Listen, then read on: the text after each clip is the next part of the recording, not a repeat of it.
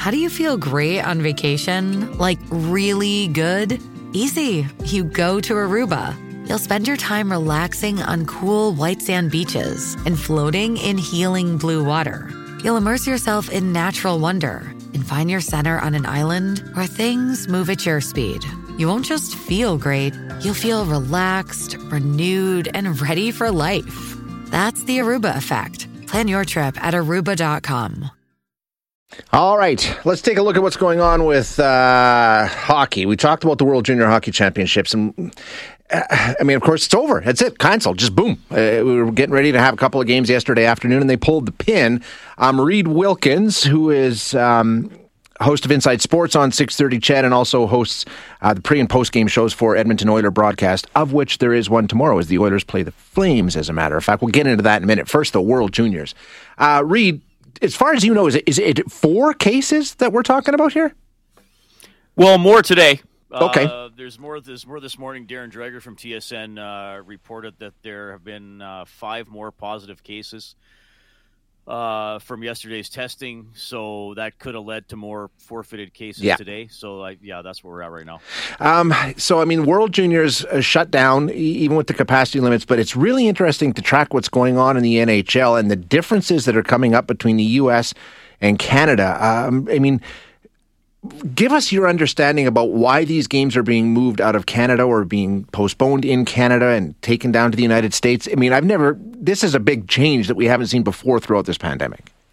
Well, the the short answer is that because there are attendance restrictions in a lot of Canadian cities now, right? So the the NHL has said when you know, hopefully later in the season, uh, when they can have uh, full arenas again, that then then those games will be rescheduled. Or, or I guess in the case of the the Montreal Boston game, they're still going to play on the day they were scheduled to play, but it'll be in Boston Yeah. instead of Montreal, and then they'll, I guess, maybe try to flip another game um, later in the season. So I mean that's so that's what's happening now is that the NHL is saying okay like we're we're not postponing games anymore just because of positive COVID tests, but because uh, we need fans in the building. And, and look, Shay, I mean sports are great, sports are fun. Guys who play in the NHL are lucky or whatever league it is, uh, but it's it's a huge billion dollar business, Exactly. right? And for if people can't go in and buy popcorn and buy beer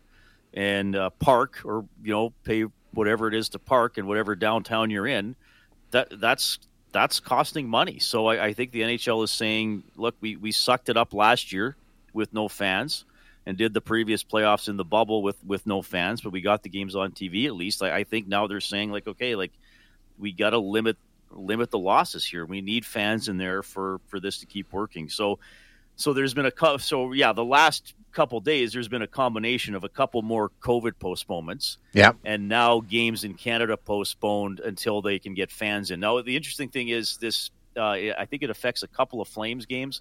It has not yet affected an Oilers game because they're not they're not back for a while from this road trip. Though the the date of the next Oilers home game is January eighth, which is which is in the window that that we've seen games postponed. So who knows if it's still fifty percent capacity by the time the Oilers are supposed to play the Islanders on January eighth? Maybe maybe that game's going to get bumped back.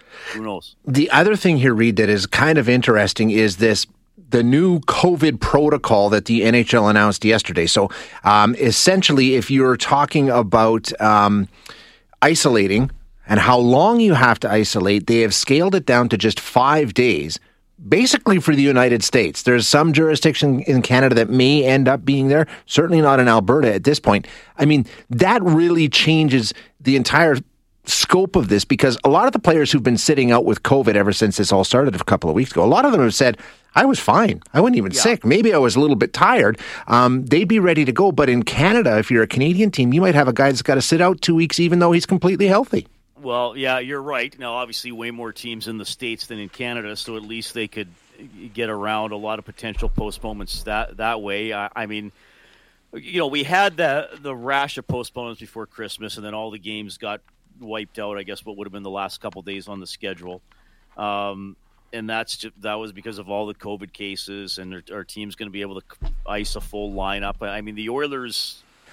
I mean, partially COVID related and partially just trying to get guys up from Bakersfield. They played that game in Seattle with one fewer forward than you would usually Yeah. play.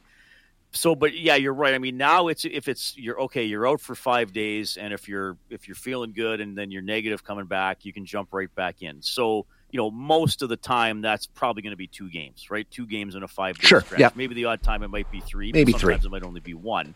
Uh, as opposed to you know over 10 games so you're probably missing five games right? That's that's a significant chunk of the schedule. And i think you nailed it. The the the complaint the players would have Oh, would be well but i'm not sick. Yeah. you know i i, I did what i was told. Uh, i got vaccinated. Uh, i you know we limit where we go out on the road and we're not having a normal nhl style season. And now i'm i feel healthy but i can't play. And, and i think that's their complaint. And i, I mean Ryan Nugent Hopkins, who was not doing it in a, in a complaining sort of way, but when he spoke at Claire Drake when the Oilers got back at practice, he said, I, I felt like I had a head cold. Uh, and then he was asked, Have you played sicker than you felt? And he said, Yeah, probably one, at least once every season. Yeah. You know, I've played feeling worse than I did from now. Of course, we know COVID with the, the spreading and all that is, is, different. Dave Tippett, you know, said he had absolutely no symptoms at all. He said, I never would have known. Yep. So did it." Taylor Hall. He said I was completely fine. I had to sit there for two weeks, and I I didn't Right. even know I was so sick. That's that's what, and then you know, and then again to go up the chain. Well, if you're a coach and then a manager and then an owner, it's like, well, okay, wait a minute. What if I don't have Taylor Hall and uh, you know, what if Draisaitl McDavid Exactly. miss a week and a half for the Oilers? I mean, you're you you're losing games, right? If you play in five games without neither McDavid nor Draisaitl, hypothetically, It's the integrity of the competition, really, at that right. point, right? So that you know, there's all those concerns about that. So, I, I, obviously, there's no perfect system in all this. Shay, I, know- I know. I mean, you talk about COVID way, way more than, than I do because of the, the huge impact it's having. But Yeah. in terms of the world of sports, I mean, that's the thing now. I think players are saying. Why do I have to sit out a week and a half when I'm when I'm healthy and I followed all the rules that the league and my players association have asked me to follow?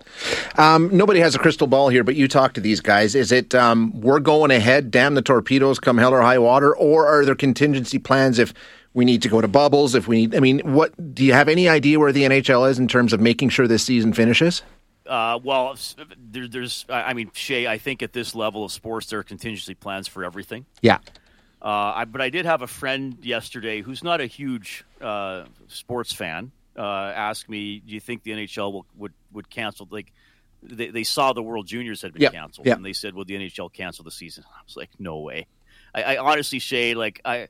I would, and, and things obviously change, but I, I would put my money on this being a full 82 game season with full playoffs.